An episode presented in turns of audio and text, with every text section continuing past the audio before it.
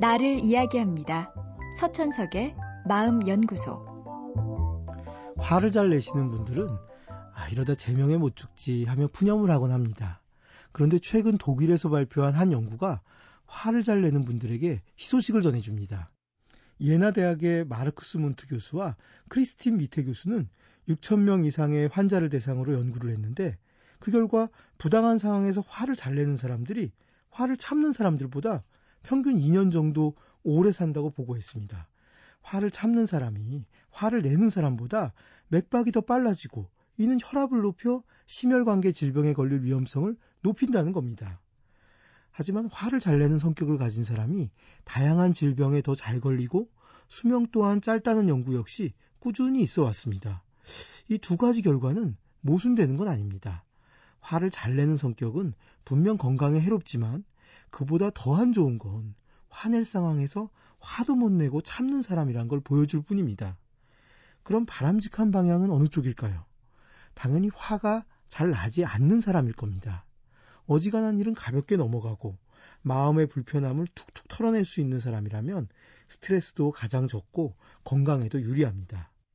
우울한 분들 중엔 평소에 거의 화를 내지 못하는 분들이 많습니다. 이분들은 화가 안 나는 분들이라기보다 화를 못 내는 분들입니다. 기분이 나쁠 때 울컥 올라오지만 그걸 상대에게 분명히 표현하지 못하고 이내 자기에게 부정적인 감정을 돌리고 나죠. 내가 뭐 그렇지. 나도 잘한 게 없어. 난 왜 이렇게 운이 없을까? 그러면서 곧 우울해지고 맙니다. 화를 남이 아닌 자신에게 내니 그럴 수밖에 없습니다. 이런 상태가 반복되면 건강에도 타격이 가지 않을 수 없습니다. 화가 나서 한 번, 화를 자기가 받으니 한 번, 두 번이나 공격을 받게 되니까요.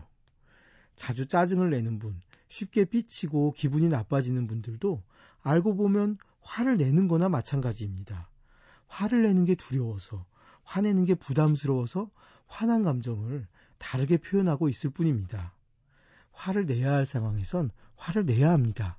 화를 내고 그걸 책임지면 됩니다. 다만 화가 너무 자주 난다면 자기를 돌아봐야 합니다. 화를 자주 내는 이유가 물론 자기 때문만은 아닐 겁니다.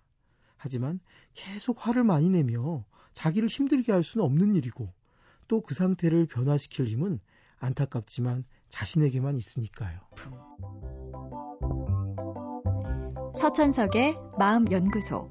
지금까지 정신건강의학과 전문의 서천석이었습니다.